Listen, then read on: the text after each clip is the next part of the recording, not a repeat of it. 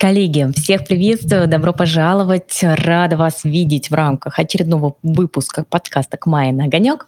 И сегодня мы с вами обсуждаем очень интересную тему, связанную с защитой личного бренда.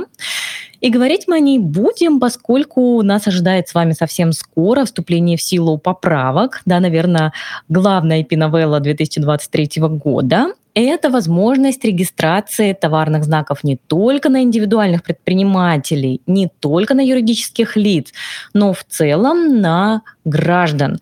Причем у нас в законе с вами нет указания на самозанятый характер, да, есть такой статус у лица или нет. И поскольку такая сейчас возможность появится, и в связи с этим мы ожидаем, что, возможно, будет множество попыток зарегистрировать свои псевдонимы, свои какие-то сценические, может быть, э, ну, опять же, наверное, это, да, правильно будет называть именно как псевдоним, в качестве товарного знака, либо фамилию имя, под которым лицо действует на всевозможных публичных площадках. Поэтому сегодня мы подумали, что было бы очень интересно поговорить широко о защите личного бренда, и поможет мне в этом замечательный коллега Карен Мусейлян, который является патентным поверенным и управляющим партнером компании Patent Lab. Карен, добрый вечер. Все. Спасибо, что пригласили. А, также приветствую всех слушателей и коллег. Карен, сразу слово передаю вам. Расскажите, пожалуйста, про себя, про свою компанию, чем вы занимаетесь и почему мы сегодня с вами разговариваем про защиту личного бренда. Да, собственно, вы уже меня вкратце представили. Я действительно патентный поверенный юрист. А, мы занимаемся интеллектуальным правом, собственно, регистрацией товарных знаков, а также судебным и административным представительством. А, и, собственно, интеллектуальным правом я занимаюсь с 2012 года. И так получилось, что несколько лет назад у меня было несколько кейсов, связанных э, с защитой личного бренда. И в ходе, собственно, ходе э, э, этих кейсов, да, представительства по этим кейсам, а, мы поняли, что для того, чтобы защитить личный бренд, не обязательно нужен только товарный знак, да, есть иные механизмы, предусмотренные законом. И, собственно, меня это очень заинтересовало, и, собственно, об этом, я думаю, мы сегодня в том числе поговорим.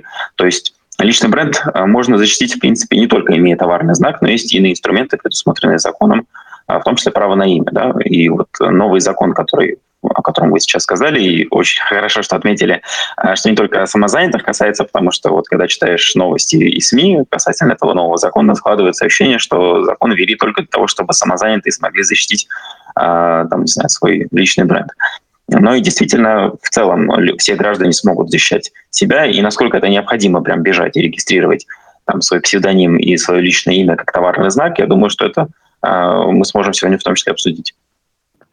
Супер, давайте начинать обсуждать. А, с товарным знаком, я думаю, особенно коллегам, юристам более-менее все понятно. А, а какой же у нас есть другой аналог, через какую норму мы можем пойти, чтобы также, если не обращаться к Институту товарных знаков, как мы можем защитить наше уникальное, родное, то, с чем мы выступаем на публичной арене? Э, способов защиты личного бренда, о котором, собственно, я и начал говорить сегодня – является, собственно, право на имя, которое закрепляется у нас а, в Гражданском кодексе в статье 19, а, которое прямо предусматривает, что у каждого человека есть это право на имя, оно является личным неотчуждаемым правом, которое включает в себя, собственно, само имя, а также фамилию и отчество. Это то, что мы получаем с самого рождения. А также закон, это же статья 19, приравнивает к праву на имя и право на псевдоним, да, говоря, что псевдоним – это вымышленное имя. А, получается, что каждый гражданин имеет такое право, а, получаемое как с рождения, так и, собственно, придуманное им собственное вымышленное имя, которое за ним закрепляется а, в силу такого, можно сказать, интенсивного использования, да, когда окружающие ассоциируют этого человека с этим псевдонимом, вымышленным именем. И этот э, инструмент замечательно работает в судебной практике. Нельзя сказать, что суды сразу к нему прислушиваются и принимают его во внимание, когда рассматривают дела, просто потому что у нас э, не самая обширная судебная практика по этой статье 19. Но, тем не менее, а, в определенных случаях э, использование этой статьи и в целом а, того инструментария, который дает эта статья, можно защитить свой личный бренд. И я думаю, что кейсы, которые мы сегодня будем обсуждать, это наглядно продемонстрируют. Да? То есть не всегда, когда у лица нет товарного знака, у него нет инструментов. Да? То есть не только товарный знак дает возможность защитить свой личный бренд, но и так называемое право на имя, право на псевдоним, которое имеет довольно большой арсенал возможностей в соответствии с законом. Договорились. Давайте тогда сейчас мы сфокусируемся имя именно на а, праве на имя и будем говорить о нем, а потом, коллеги, не переживайте, обязательно мы к товарным знакам вернемся, да, просто пойдем, наверное, по логике изложения норм в Гражданском кодексе. Карен, и здесь у меня, наверное, два вопроса, исходя из того, что вы уже сказали. Первое внезапно мне пришло в голову. Как думаете, а может быть несколько псевдонимов у человека? Конечно, и на практике так и есть. Тот же самый БАСТ, о котором э, часто говорят, да, применительно а, право на имя, да, потому что он часто оспаривает в палате неправильно и незаконно зарегистрированный товарный знак. И у него как минимум два известных псевдонима, а, оба из которых он в палате успешно оспаривал. Да, это Баста и, собственно, Нагана. И он настоящий Василий Вакулин, когда я даже назвал его изначально по псевдониму. А, конечно, закон это не ограничивает. У человека может быть, у гражданина может быть несколько псевдонимов. Никаких ограничений в этой части нет. Так, с количеством псевдонимом разобрались. А теперь, что касается периода действия права на имя.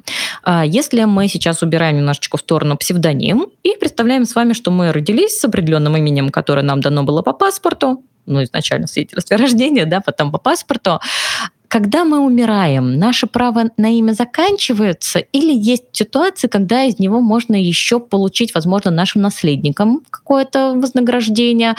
Могут ли наследники защищать вообще это право на имя? Как с этим ситуация обстоит? С одной стороны, да, право на имя действительно закреплено за гражданином, то есть оно является неотчуждаемым и неразрывно связано с личностью гражданина, это понятно. Но при этом, э, когда мы говорим о наследниках, действительно, в определенных случаях по закону наследники могут э, защищать право на имя уже, так сказать, своего наследодателя.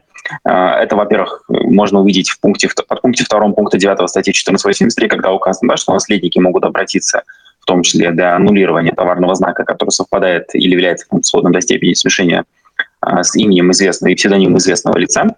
Это с одной стороны. А с другой стороны, вот э, свежая судебная практика, вот, в том числе по делу, связанному с правом на имя Калашникова, а, говорит о том, что даже те договоры, которые касались а, так, права на имя известного человека после его смерти продолжают исполняться, и те компании, которые пытаются расторгнуть каким-либо образом эти договоры. Собственно, вот исходя из новой судебной практики, э, которую в том числе Верховный суд в пленуме отразил, э, будут сталкиваться с тем, что суды, скорее всего, будут занимать сторону наследников, потому что, несмотря на то, что самого гражданина нету, э, право на защиту в любом случае сохраняется за наследниками, а значит, что право на вознаграждение, которое уже было заключено ранее, тоже, тоже сохраняется. Давайте, наверное, я здесь для коллег поясню. Речь идет об обзоре Верховного суда, который у нас вышел первый за 2023 год. И там есть кейс Калашникова, по которому, э, соответственно, пошли судиться наследники да, э, там был спор по поводу уступки права по договору, по возможности получения вознаграждения.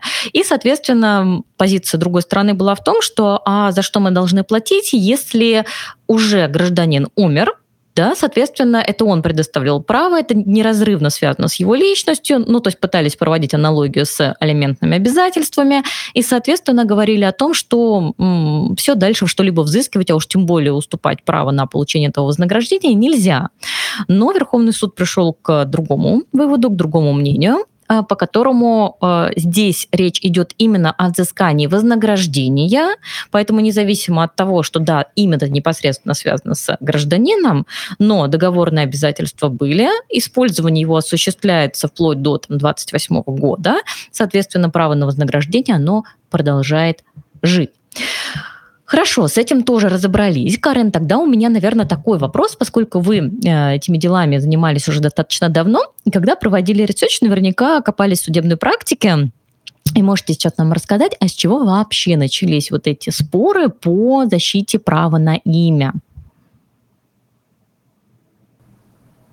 действительно такой research я проводил, э, и есть какие-то более древние споры, но поскольку судебных актов по этим спорам я не находил, э, самый такой более-менее э, актуальное дело, которое можно найти в том числе в интернете и на кад-арбитре, это дело, связанное с личным брендом Димы Билана, Виктором Биланом, да, как его изначально звали.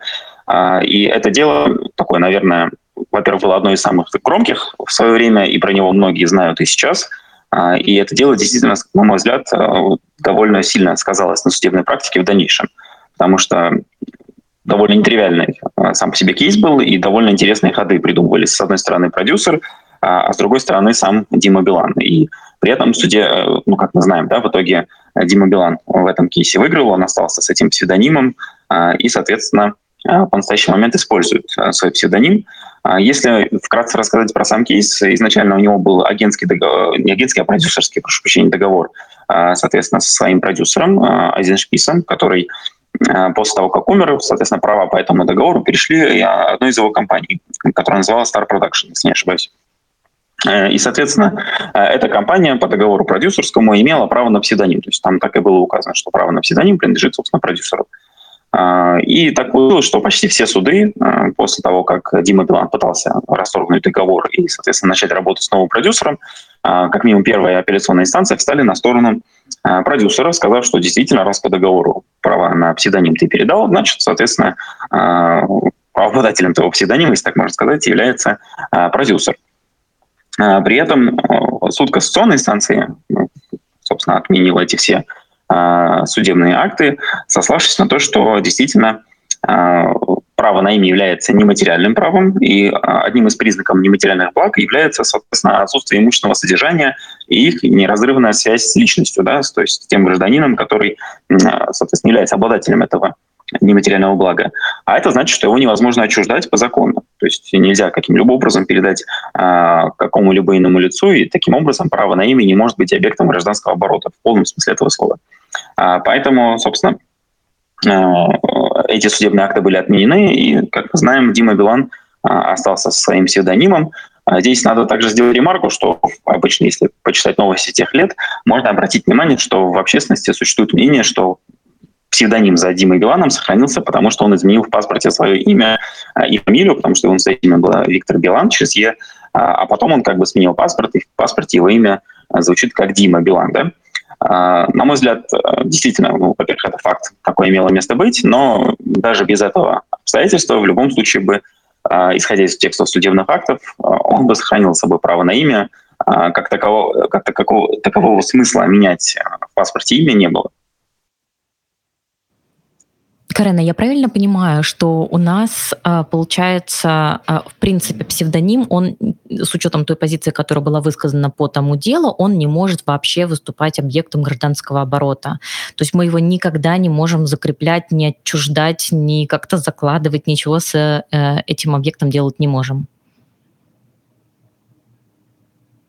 А, Все-таки статья 19 предусматривает возможность э, физического лица, да, собственно, гражданина распоряжаться своим правом на имя а, и, соответственно, заключать разного рода договоры, по которым он этим правом на имя может а, пользоваться, так условно говоря, коммерциализировать это право на имя. А при этом ну, такое использование не должно вводить в заблуждение третьих лиц, то есть люди должны понимать, что это непосредственно эта личность, и с ним это связано. И также должно исключать э, любое злоупотребление правом. То есть в данном случае закон пытается каким-то образом защитить гражданина. Судебной практики, к сожалению, не очень много по такой, по такой категории дел, да и вообще по статье 19. Поэтому, наверное, все виды злоупотребления правом или недобросовестного поведения а, мы не знаем, но вот те небольшие дела, которые есть, в том числе вот вопрос с Калашниковым, который мы раньше обсуждали, показывают, что э, гражданин не только может распоряжаться своим правом на имя, но в целом даже передать наследникам. Может, но как вы думаете, там именно передача была наследником? Мне кажется, скорее это вопрос защиты наследниками. Да, да. Ну, соответственно, вопрос, естественно, связан с защитой наследниками. А, а касательно передачи, здесь, наверное, одна из форм, когда может распоряжаться таким интересным образом, соответственно, гражданин, это право на дать, ну, разрешить регистри- регистрацию товарного знака, с именем и псевдонимом, который, в свою очередь, тоже является таким интересным способом распоряжения права на имя. Да, да, согласна, интересно. Сейчас задумалась, а не было ли никаких споров между Димой Биланом и Даном Баланом на тему псевдонимов? Это же, наверное, тоже псевдоним. Мне... А, о таких спорах мне неизвестно. С, с Дэном Баланом не слышал о таких судебных кейсах, я думаю, их не было. Наверное, я думаю, что в силу, да, ну и плюс в силу известности имени псевдонима каждого, да, здесь в данном случае, мне кажется, а, сам риск того, что люди перепутают Дэна Балана с Димой Биланом, наверное, не такой большой. Но при этом у меня, скажу, как у обычного потребителя, наверное, поскольку я в первую очередь знала Диму Билану, да, у меня в свое время возник вопрос, это шутка? А, это специально какой-то закос под Диму Билана или нет? Хотя, кстати, я честно скажу, что я не знаю, кто из них появился первым. Возможно, это два абсолютно самостоятельных артиста, которые развивались самостоятельно, и я не знаю, у Дана это псевдоним или это его реальное имя, имя фамилия. Я думаю, я всегда думал, что это разные люди, честно говоря. Вот. У меня сейчас поставили под сомнение мое убеждение. Понятно, но это всегда субъективный фактор, мне кажется, имеет место. А, отлично, музыкальную индустрию мы разобрали. Наверняка что-то было еще в издательском деле. Мне кажется, там тоже очень часто возникает история использования псевдонимов. А, сталкивались ли вы когда-нибудь с кейсами в этой сфере? Ну, у меня был личный кейс, связанный с издательством, но я хотел бы начать, наверное, с более раннего кейса, который в том числе рассматривался Верховным судом. А связан он был с личным именем Феликса Разумовского. А, есть такой известный э, литературный деятель, да, он в том числе ведущий на ТВ, на канале «Культура». И, соответственно, у него есть довольно большое количество книг, которые он в свое время писал а, и, соответственно, размещал. Ну, под своим личным именем Феликс Разумовский. А, и так получилось, что есть другой писатель, который, э, соответственно, настоящее имя которого Рубежев, фамилия точнее, а, и который тоже взял себе псевдоним, придумал себе псевдоним Феликс Разумовский, который полностью, соответственно, совпадал с э, личным именем а, ну, ранее существовавшего, собственно, издателя, да, э, человека. И получается, что он вместе с издательством Азбук Атикус, они дали книгу, собственно, автором которой был указан Феликс Разумовский, который не настоящий, а который, соответственно, потом появился. А, и, получается, первый Феликс Разумовский обратился с иском в суд, сказав, что вот он запрещает использовать свое имя в коммерческой деятельности. А, суды, ну, собственно, первые апелляционные инстанции отказали ему в удовлетворении иска, сказав, что он не доказал, что обладает вообще исключительным правом на имя, а, и, по их мнению, нельзя вообще запретить э, человеку, ну, соответственно, пользоваться таким же именем, потому что в законе как такового запрета нет. Он обратился в Верховный суд, и вот Верховный суд отметил, что во-первых, по закону имя и псевдоним можно использовать только с согласия э, лица, да, который ранее приобрел это право на имя, ну и, соответственно, с ним больше ассоциируется.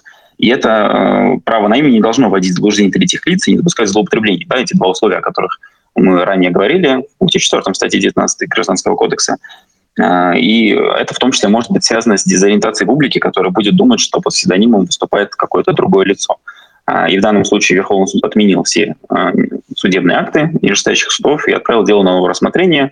Соответственно, при новом рассмотрении Феликс Разумовский, ну, настоящий Феликс Разумовский, а, выиграл это дело и, соответственно, отстоял свое право на имя. Здесь надо, наверное, сказать, что возникает много вопросов. Действительно, если человек может придумать псевдоним, который тоже является вымышленным именем и охраняется по закону, у кого возникает право раньше – и мне кажется, здесь как раз-таки работает аналогия с товарными знаками в контексте того, что а, кто раньше начал использовать это имя и с кем оно стало больше ассоциироваться, а, тот, наверное, имеет больше прав на это имя и на этот псевдоним. Ему будет проще в суде доказать, что именно с ним это имя ассоциируется, и именно другое лицо будет дезориентировать публику, используя его настоящее имя и псевдоним. Поэтому такое дело, которое в свое время Верховный суд рассмотрел и положило такую хорошую практику, а, которой в дальнейшем пользовались, в том числе мы. Карен, я правильно понимаю, что сейчас мы обязательно перейдем к вашему кейсу. А, мне интересна позиция. То есть вы считаете, что а, если кто-то жил под определенным псевдонимом, а потом появляется, рождается новый человек, ему дает, э, дают такое имя и отчество, которое совпадает с этим псевдонимом. Ну, давайте сейчас будем даже исходить из того, что это не какой-то корыстный умысел родителей, да, а просто действительно совпадение, или, предположим, изначально человек родился, когда псевдоним еще не был широко известен, но потом появляется человек, который начинает использовать, такую комбинацию в качестве псевдонима в определенной сфере, псевдоним становится узнаваемым, узнаваемый, то тем самым это, по сути, препятствует использованию имени реального гражданина в той сфере деятельности, где используется псевдоним. Ответить, то да, так и есть. А, потому что ну, такой известный довольно случай, связанный с э, брендом Hamilton. Да, есть известный швейцарский бренд часов. А, и вот известный гонщик Формулы-1, да, семикратный чемпион мира Льюис Хэмилтон, а, не может, например, являясь очень известным лицом, гражданином, который в том числе, наверное, известнее сейчас, чем этот бренд, а, но появившийся гораздо позже, там, почти на сто лет, чем этот бренд, не может его зарегистрировать в отношении классов, связанных соответственно, с часами. Просто потому что бренд э, Хэмилтон появился гораздо раньше него. Я думаю, что в данном случае лицо, которое приобрело права в отношении личного бренда и псевдонима раньше, соответственно, такой псевдоним будет использовать. Есть исключения, но о них сложно говорить, потому что пока как таковой практики разрешения таких споров нету. Карен, но вы же сейчас говорите про именно ситуацию, когда у нас лицо пытается зарегистрировать товарный знак. В этой ситуации я соглашусь, да, потому что мы здесь наталкиваемся на противоречие пунктам 1483. А как же быть с тем, что есть просто право на имя? Вот если человек хочет сделать свой сайт, там, не знаю, возьмем с вами юридическую сферу, всем нам понятную и близкую, или там дизайнер какой-то родится, и он делает свой сайт, создает свое портфолио, где будет указывать просто реальное свое имя и отчество. Что, может ему кто-то сказать, что нет, ты не можешь, потому что ты нарушаешь мое право на псевдоним? Какого-либо лица. Если псевдоним и имя какого-либо лица а, довольно известны и появились раньше, чем право на имя, ну, соответственно, этого дизайнера, то в данном случае да, конечно, потому что э, данный дизайнер будет получать необоснованное преимущество, используя э, ну, право на имя и псевдоним другого лица, который, собственно, раньше, во-первых, стал известным и который уже каким-то образом коммерциализирует свое право на имя, а, соответственно, вот этот молодой новый дизайнер будет таким образом, а, ну, в том числе дезориентировать публику касательно того, кто на самом деле оказывает услуги, потому что будет пользоваться его известностью и популярностью. Хорошо, подход понятен. Окей, имеет право на существование. А в вашем кейсе что имело место? А, в нашем э, кейсе была следующая ситуация. А, опять же, мы представляли интересы канадской писательницы Лиз Бурбо. Она пишет в стиле такой популярной психологии. А, и издательство АСТ вместе с э, другим писателем, псевдоним которой Мария Абер, издали книгу, очень созвучную с э, названием книги нашего доверителя. И большими буквами написали ее имя на обложке книги, так что, вот, собственно, внимание а, любого человека, который брал эту книгу в руки, соответственно, было имя Лиз Бурбо. Ну, ну, где-то, может быть, треть страницы на обложке книги занимала имя Лиз Бурбо. А, собственно, настоящее имя а, этого писателя, Мариабер, было внизу маленьким шрифтом написано, и, соответственно, никто на него не обращал внимания. А отзывы, которые были, в том числе на Литресе и других ресурсах, которые продавали эту книгу, были следующего характера, что купила книгу, думала, что это Лиз Бурбо, а на выходе оказалось, что это какая-то неизвестная а, там, не знаю, тетя, которая что-то пишет в стиле Лиз Бурбо. А, соответственно, это стало поводом для обращения в суд, и мы как раз-таки использовали эту 19 статью, обратились изначально в Останкинский районный суд города Москвы. Не нужно описывать, какое было удивление у судьи, когда она столкнулась с таким непонятным для нее кейсом. И, собственно, в иске она нам отказала, просто сославшись на Конституцию, указав, что действительно нет никакого а, права запрещать другим лицам упоминать а, ваше имя а, и таким образом, соответственно, кому-то что-то запрещать делать. Мы обратились в Московский городской суд, и, собственно, в Московском городском суде удалось нам отменить решение, и в ходе самого заседания судьи начали допрашивать представителя, соответственно, издательства, пытаясь понять у него, почему же они большими буквами использовали именно имя Лиз Бурбон, а не, там, например, имя своего автора. Ну, собственно, такой вопрос и задал судья представителю ответчика. А на что представитель издательства прямо сказал, да, потому что Литбурбо гораздо более известный э, гражданин, гораздо больше людей про него знают, а вот нашего писателя пока мало кто знает. А, собственно говоря, после этого судьи удалились в совещательную комнату и приняли решение э, отменить, соответственно, решение суда первой инстанции, принять новое решение по делу и удовлетворили наши исковые требования. Запретили использование этого имени. Э, ну, собственно, вот такой кейс, который показывает, что, э, в принципе, любое использование чужого имени, в том числе ну, каким-то образом позволяющим заработать на этом имени, вот как в данном случае большим шрифтом, как раз-таки тоже является нарушением права на имя, и гражданин может таким образом защищать себя, обращаясь в суд и требуя, ну, собственно, прекратить такое использование, поскольку нельзя приравнивать просто упоминание имени к коммерческому использованию этого, этого имени. А, собственно, само издательство было не лишено возможности, например, написать там просто в строчном формате внизу, указав, например, что оно использует методику Лисбурбу или каким-то иным образом, не используя и не нарушая при этом право на имя и право на псевдоним. Здесь, мне кажется, конечно, коллеги вырыли себе яму, дав такой ответ, да, по сути, который подтверждал их недобросовестность и нехорошие намерения именно воспользоваться чужой репутацией, потому что придумая они какое-то другое объяснение, также объясняя, например, про э, желание, может быть, как-то показать читателям стиль, в котором написана книга, да, какую-то стилистику автора. Может быть, конечно, исход по делу был бы другим теоретически. Я просто, знаете, о чем думаю? В вашем кейсе очень, конечно, здорово, что удалось отстоять право на имя, а, потому что очень часто мы знаем, когда по товарным знакам кейсы идут, и в издательском деле да, это достаточно сложный вопрос. Не раз я поднимала тему использования товарных знаков, а, которые использовались в заглавии, либо просто на обложках книг, журналов, и там, как правило, суды как раз встают не на сторону правообладателей товарных знаков, а на сторону а, издателей, говоря о том, что использование, в общем-то, в нарицательном значении, или даже если это не просто нарицательное обозначение, но, например, попытка рассказать об истории, э, там, не знаю, определенной техники, да, естественно, я в первую очередь вспоминаю кейс Ми и К, да, вертолетов, хотя, несмотря на то, что товарные знаки были зарегистрированы непосредственно, в том числе для печатного дела, тем не менее суды встали на сторону издателей и сказали, что такое использование абсолютно правомерно. И «Секреты звезд» мы с вами тоже в свое время обсуждали, та же самая история, да, сказали, что здесь нарушения нет. А тем не менее вам удалось добиться по имени гражданину, казалось бы, менее популярная статья, да, практики по ней меньше, и тем не менее вам удалось добиться здесь победы, здесь мои вам, конечно, поздравления, это очень-очень здорово. Давайте, наверное, Карен, здесь немножечко уже сдвинемся в сторону товарных знаков, да, потому что э, потихонечку к ним все сводится.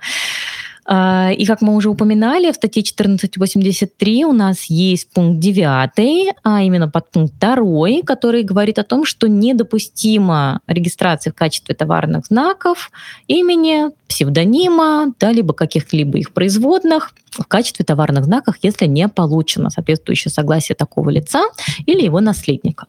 Здесь, опять же, предлагаю пойти в хронологическом, может быть, порядке, и если вы знаете, а, откуда в корне да, у применения этой нормы, может быть, какие-то громкие интересные кейсы, связанные с применением данной э, нормы, расскажите нам, пожалуйста. Ну, судебных, э, не только судебных, да, административных в первую очередь, а поскольку мы говорим о возражении в палату по патентным спорам, в первую очередь, когда говорим о, пункте, о подпункте втором, пункте девятом статьи 1483, их очень много. Э, из последних, которые довольно сильно на слуху, касаются э, псевдонима Басты, причем неоднократно каким-то образом разные лица по разным классам регистрируют на себя товарный знак Баста – и с таким же упорством ну, Василий Вакуленко обращается с возражением да, против предоставления неправовой охраны этим товарным знаком в Роспатент, а, в Палату по патентным спорам, и, соответственно, аннулирует а, такие регистрации. И в каждом из случаев да, Палата по патентным спорам констатирует, что товарный знак БАСТа, там, и был случай такой же с его же псевдонимом Нагана, был зарегистрирован без учета согласия, там, соответственно, Василия Вакуленко. И таких дел разных э, довольно большое количество. В некоторых случаях Роспатент даже э, музыкальным группам дает такое право обращаться с таким возражением и тоже их удовлетворяет, э, если э, они, соответственно, доказывают наличие у них права такое на название группы, э, что тоже довольно интересно, но тем не менее э, практика довольно обширная, и Роспатент, ну, как правило, соглашается с тем, что если доказана известность лица, подавшего возражение, э, то такой товарный знак аннулируется. Карен, меня так часто на эпистримах спрашивают, как доказать известность. Давайте я вам адресую этот любимый вопрос публике. Расскажите, пожалуйста, если мы, соответственно, пытаемся защитить наше имя, имя или псевдоним, как нужно доказать, до какой степени, где та грань между известностью и неизвестностью, которая дает нам право на защиту? Ну, есть э, почти железобетонный способ, если так можно сказать. А, касается он социологического вопроса. Это, конечно, не царица доказательств, кто бы что ни говорил, но, тем не менее, довольно часто Палата по патентным спорам при наличии соцопроса действительно считает, что обозначение или в данном случае псевдоним и имя известны. Но это не единственный способ доказывания известности.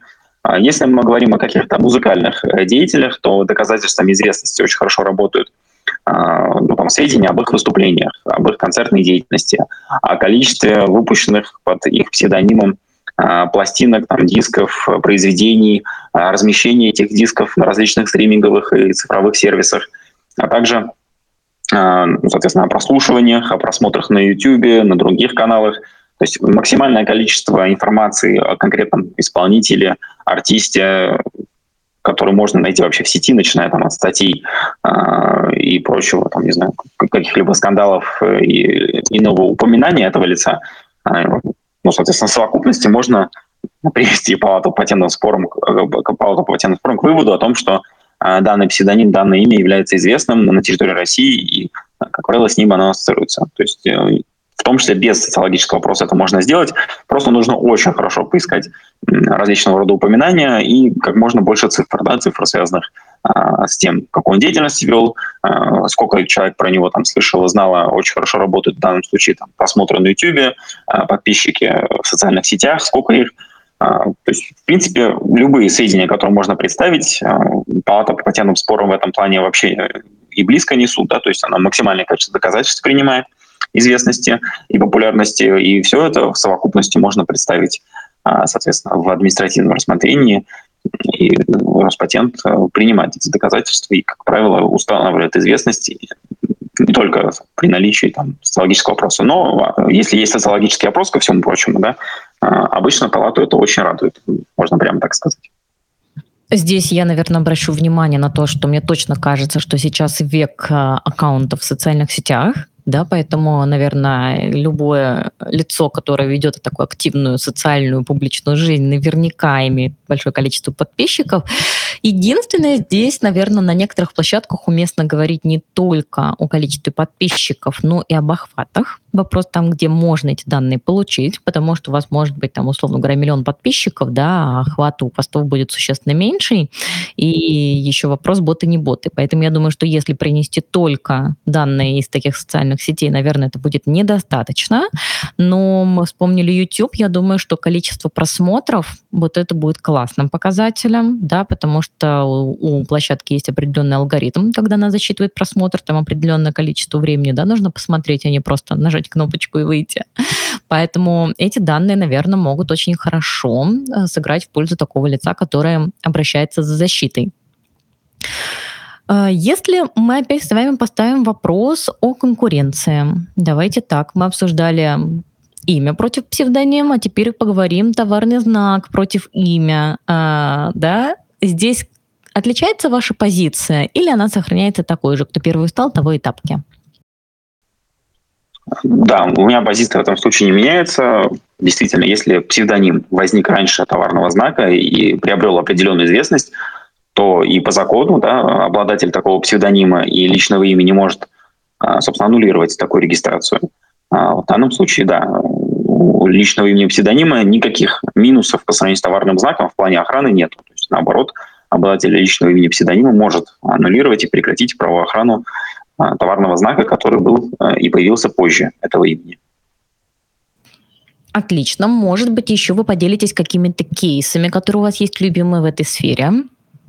Мне бы хотелось, наверное, на кейсе, связанном с Ливаном, остановиться, Ливаном Горози и Блэкстаром, да, кейс, который... Давайте, мне кажется, очень интересный кейс. Э, коллегам должно быть интересно по нему прослушать. Если такой небольшие вводные, э, небольшую вводную информацию в качестве напоминания, да, а, соответственно, артист э, есть такой известный, э, Ливан Горозия, у него псевдоним Элван. А, у него был заключен контракт э, с лейблом Black Star, который там действовал какое-то количество лет, по то ли 5, то ли 7.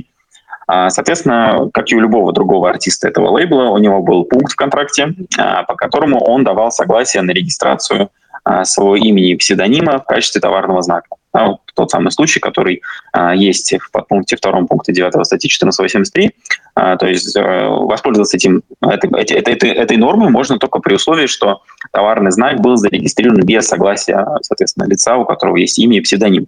А в данном случае ситуация как раз-таки усугублялась тем, что а, у Ливана Горози как раз-таки было предоставлено согласие для лейбла, чтобы он, а, лейбл, то есть регистрировал этот товарный знак. Лейбл своим правом успешно воспользовался, товарный знак он э, на этот псевдоним получил. И, соответственно, после того, как контракт истек, возникла, скажем так, неприятная ситуация, по которой стороны не могли договориться, что им делать, собственно, с этим именем и псевдонимом, потому что Ливан Горози рассчитывал на то, что он со своим именем, псевдонимом уходит, а лейбл полагал, что он может запретить вообще полностью Ливану Горозию использовать псевдоним L1. А, соответственно, это привело к скандалам СМИ, к судебным разбирательствам.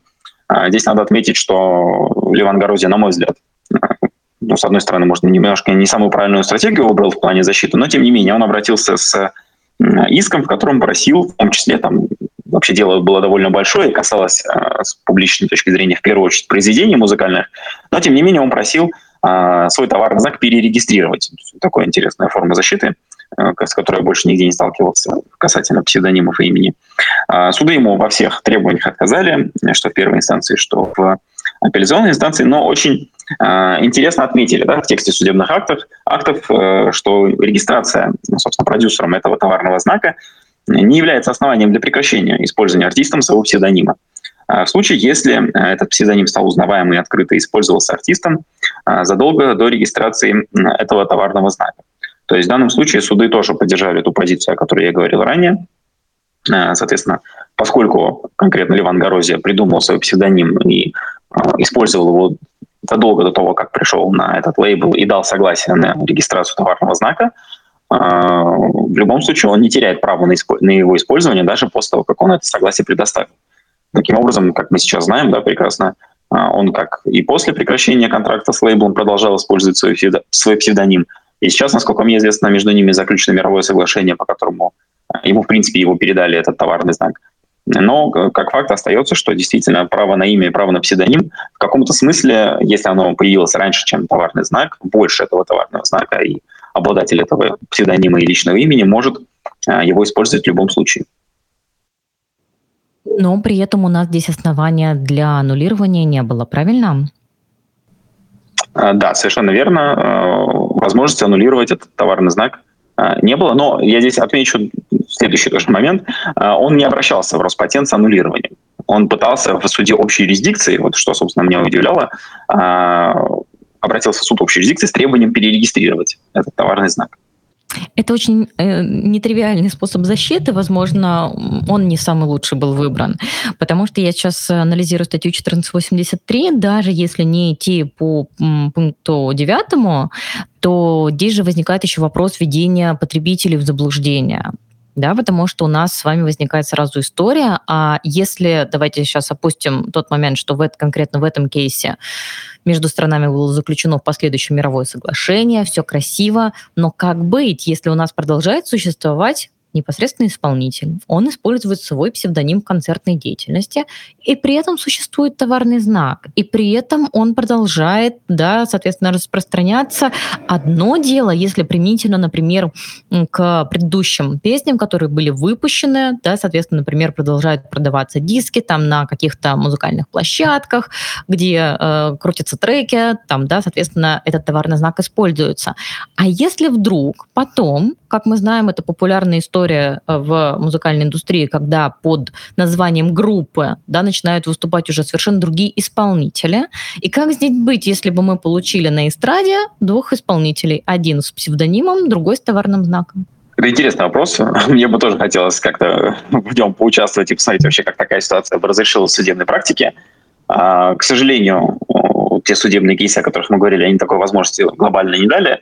А, тем не менее, я считаю, что в данном случае э, у артиста да, сохраняется право на псевдоним, а, потому что ну, право на товарный знак – это все-таки обозначение, которое индивидуализирует товары, работы и услуги.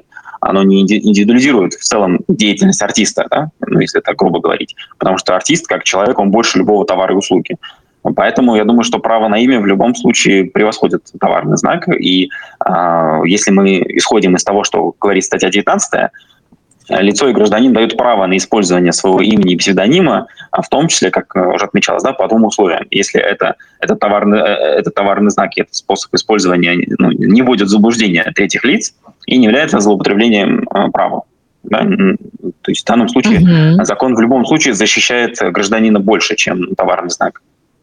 Да, просто я моделирую эту ситуацию. Например, моя юридическая позиция, и мне было бы интересно пойти и аннулировать именно этот товарный знак, если сейчас не берем историю да, с мировым соглашением, то мне кажется, сосуществование таких двух э, да, объектов гражданских прав, когда у нас есть и э, псевдоним, да, и при этом есть еще товарный знак, и они могут реально на рынке конкурировать и вводить в заблуждение потребителей. Ну, представляете, у вас появляется в городе афиша, на которой написано, что выступает такой-то э, лицо, но при этом вы, например, не знаете, если там нету фото, да, будет выступать это у вас лицо, которое использует это в качестве псевдонима, или это продюсер дальше набрал команду, да, либо другого просто исполнителя, сейчас начинающую звезду, которую он раскручивает, и вы попадете на его концерт.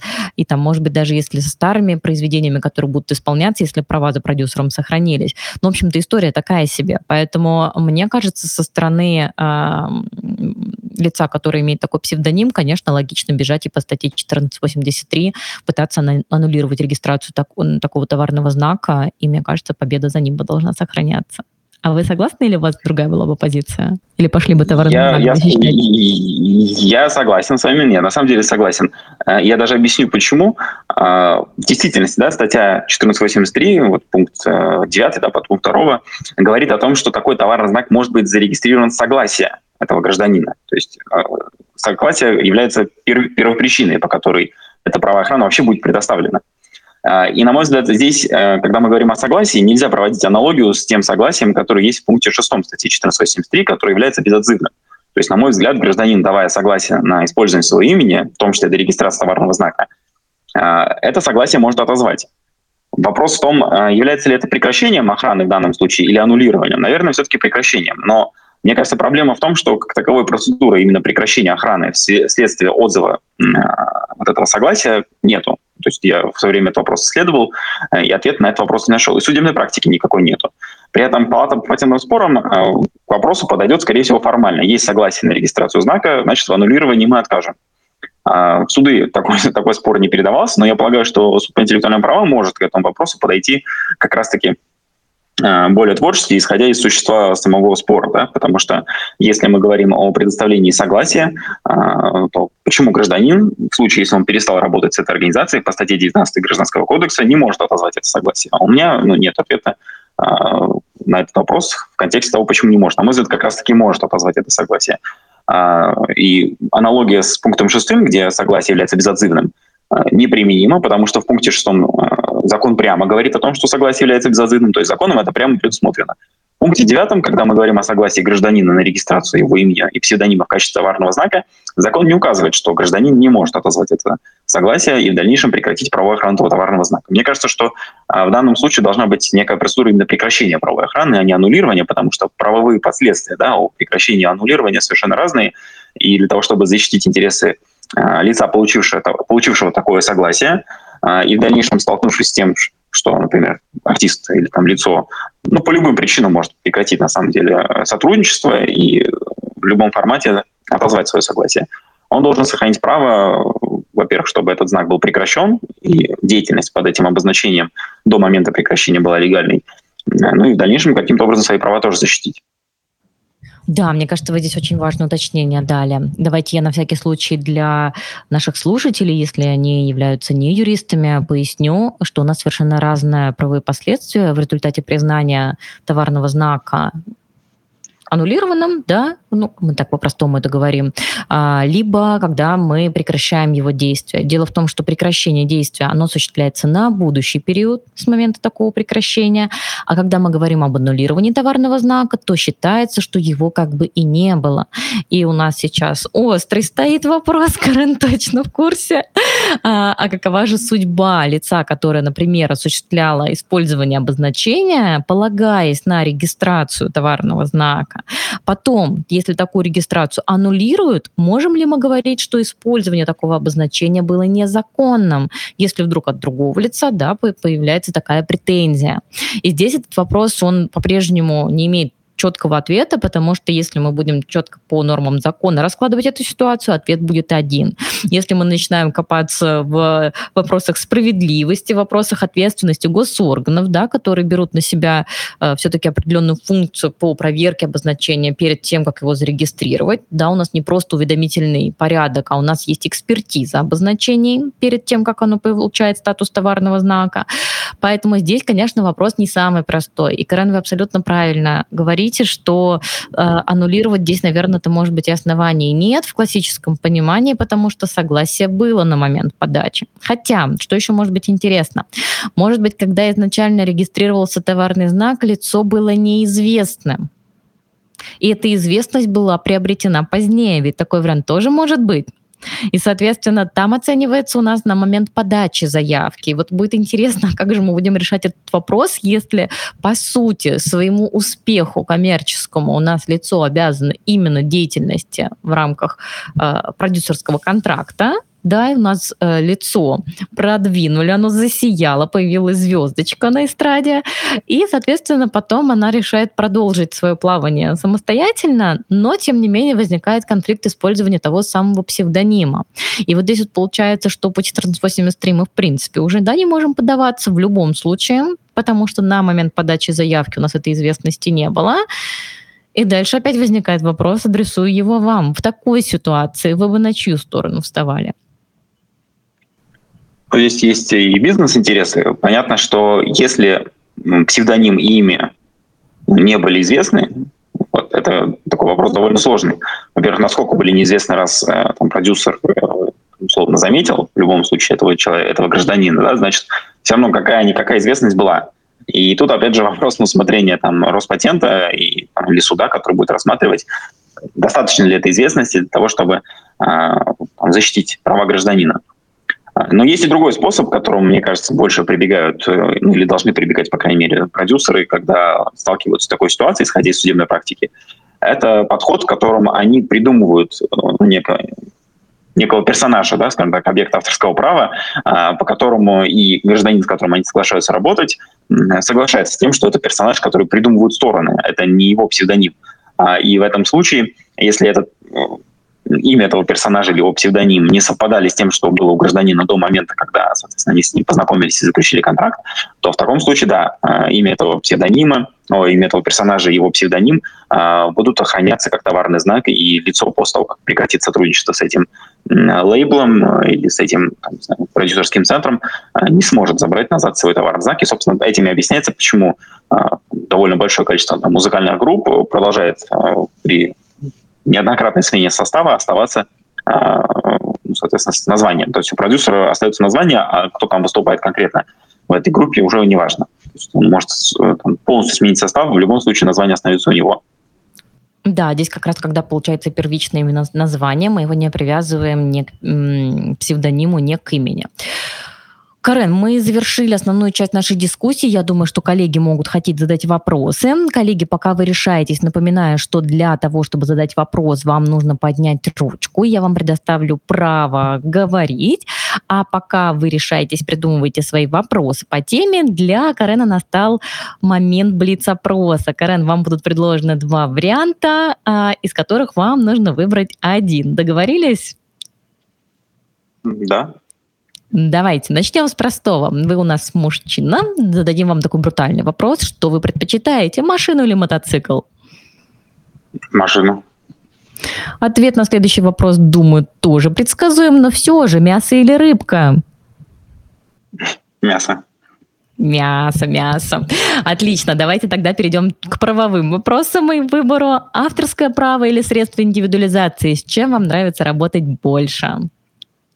Средства индивидуализации. Угу, значит, по товарным знакам идем к арену. А если у нас будет на одной чаше весов товарный знак, а на другой имя гражданина или его псевдоним, за что вам было бы интереснее бороться? За имя, конечно. Потому что необычно? Ну, потому что интересно, да. Товарный знак ну, как-то немножко приелся. Вот так. Ну хорошо, господа, я меняю свою позицию. Если корону приелась по товарным знакам, пожалуйста, ко мне. И вопрос огоньком последний, Карен, для вас. Скажите, пожалуйста, если у вас на перспективе есть возможность использовать какой-то инструмент, коммерческий эффект от этого использования будет очень классный, вот вы прям знаете. Да, есть определенный риск, э, да, определенные потери, но вы понимаете, что ваш доверитель точно будет в плюсе, вы с ним открыты. Но при этом, по вашему внутреннему убеждению, такой ход не совсем добросовестный. Ваша позиция как юриста. Вы такой ход вообще предложите своему доверителю или вы даже не будете ему об этом говорить? Представьте, что для вас коммерческий эффект тоже будет иметь определенное значение.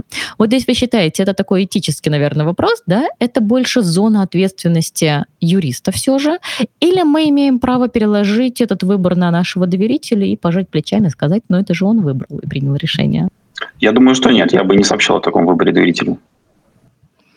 Мои личные вам аплодисменты. Коллеги, теперь у вас есть возможность задать Карену свой вопрос. Пока коллеги думают, я воспользуюсь еще одной возможностью поговорить, и мне стало очень интересно продолжить тему про персонажа. Да? А, персонаж достаточно спорная конструкция, потому что здесь мы с вами упираемся всегда в часть произведения. И здесь у меня будет вопрос, а, а если мы не можем использовать имя, не сможем использовать право на товарный знак, если также у нас нет псевдонима, да, и с персонажем сложно, а есть ли еще какие-то лайфхаки? Есть один, он интересно в свое время сработал, а, касается он, я даже не знаю назвать это, наверное, не, не, не псевдоним и не, и не право на имя, а касается он Like Настя, может, многие слышали, блога на YouTube. А, самый, кстати, известный русскоязычный блог на YouTube, потому что там огромные миллионы, сотни миллионов просмотров. Это родители девочки снимают ее, собственно, они так и назвали свой блог, и ее называют Like Настя. И в дальнейшем после того, как у блога там огромное количество подписчиков и, соответственно, просмотров, а, некая организация в России зарегистрировала такой товарный знак на себя.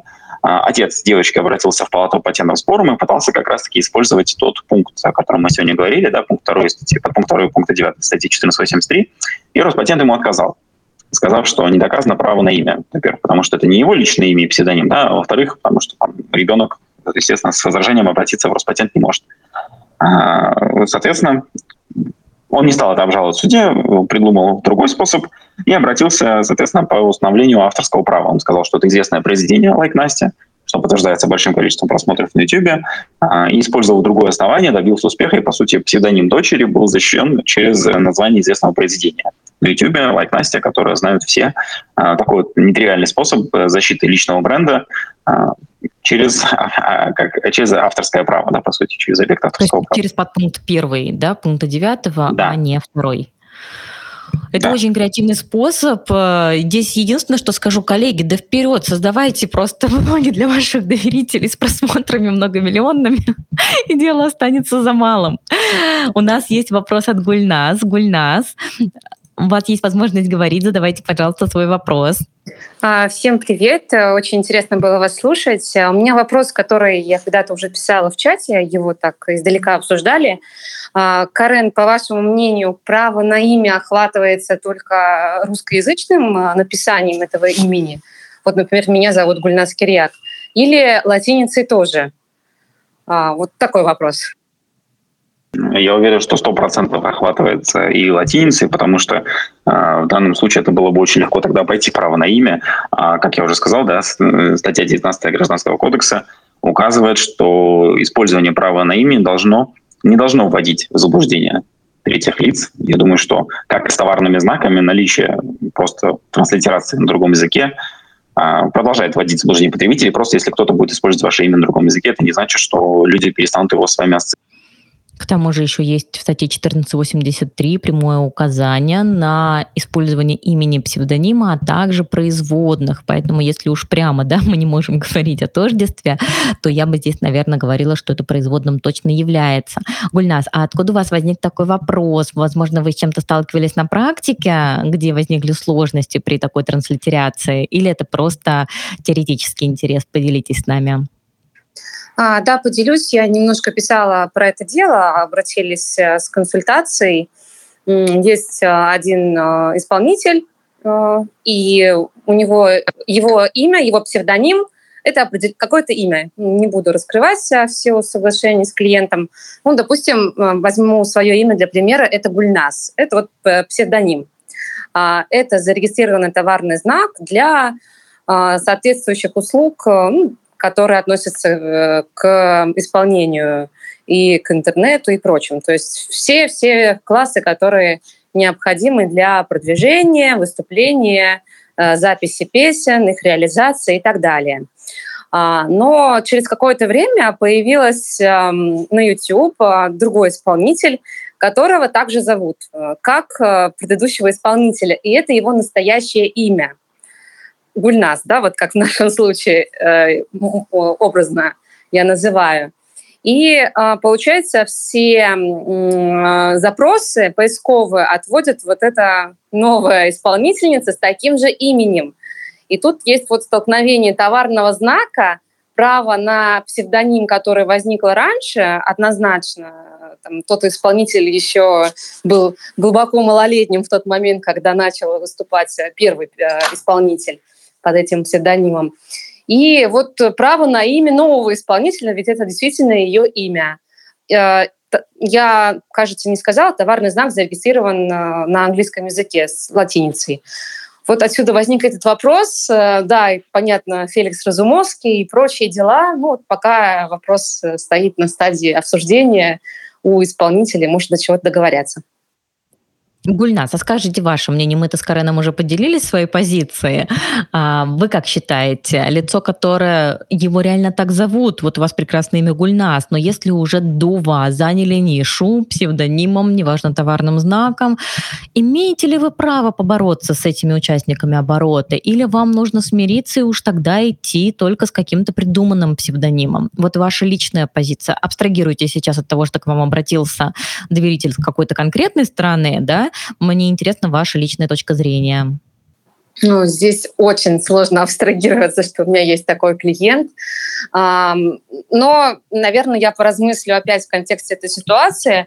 Когда исполнитель продвигал свои песни а, имя, фамилия, да, условно, Гульнас Кирьяк, то первого исполнителя это никак не волновало, ведь это справедливо, действительно так зовут.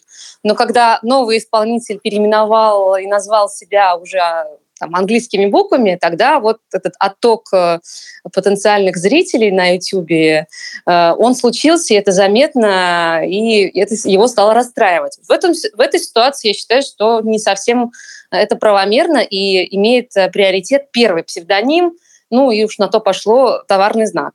Угу. Карен, у нас появилось новое интересное потенциальное дело, за которым мы можно, можем следить и потом высказать свою позицию. А, Гульна, спасибо вам огромное, действительно интересно, потому что у вас здесь получается такая двойная да, история. То есть сначала было так, а потом стало по-другому. То есть еще примешивается вот этот момент, когда, видимо, э, то лицо понимало, да, но сознательно, видимо, шло на использование в транслитерации своего обозначения, чтобы обеспечить тот самый отток. Да, я правильно поняла вас? Ну, его умысел, конечно, мы не можем отследить, но, ну, вероятно, э, псевдоним с латиницей звучит там более классно для э, ее аудитории. Возможно, так. И э, имела ли она умысел навредить другому артисту, вот это уже большой вопрос. К сожалению, его уже нам издалека не установить. Надеюсь, что до судов не дойдет, и артисты договорятся мирным путем. На этой... Можно я добавлю? Да, конечно, Карен. Маленькое, маленькое слово. На практике, на практике просто ко мне буквально месяц назад обращались с похожим запросом. Вот, э, лицо придумало псевдоним и хочет его использовать. И просто на моменте обсуждения уже стало понятно, что он знает про псевдоним ранее известного артиста. Ну, то есть и он хотел просто похожее название себе, похожий псевдоним. А, естественно, мой совет был не использовать похожий псевдоним и вообще максимально абстрагироваться от этой истории. Поэтому я вот скажу, Э, на мой взгляд, 99% э, лицо, использующее потом псевдоним, все-таки, наверное, знает о более раннем и известном э, гражданине. Вот. Поэтому в данном случае, наверное, я тоже, как ранее сказал, встаю на сторону того, кто раньше начал использовать. Но я все-таки предложу закончить нашу замечательную беседу на словах Гульнас, да, о том, что, надеюсь, артисты найдут способ урегулировать этот вопрос мирно, и дело до судов не дойдет Коллеги, а вам всем желаю шквала просто заявок от физических лиц с 29 июня 2023 года. И, конечно, как можно меньше кейсов, в которых стороны недобросовестно пытаются использовать чужие активы в самом широком э, смысле этого слова. Давайте каждый из нас будет строить свой собственный личный бренд, основанный на собственных достижениях, успехах, в том числе и поражениях. Это тоже часть неотъемлемой нашей жизни. И надеюсь, что все споры мы с вами сможем всегда стараться э, и стремиться урегулировать в досудебном порядке. Благодарю всех за участие. Карен, вам спасибо огромное за то, что вы пришли, за то, что поделились своим опытом, своими кейсами, дали нам такую отличную ретроспективу да, на те дела, которые формировали практику в этой сфере. И надеюсь, вас ждет очень-очень много заказов. Спасибо, Майя, тоже большое. И спасибо за приглашение. Всем хорошего вечера, коллеги. Всего доброго.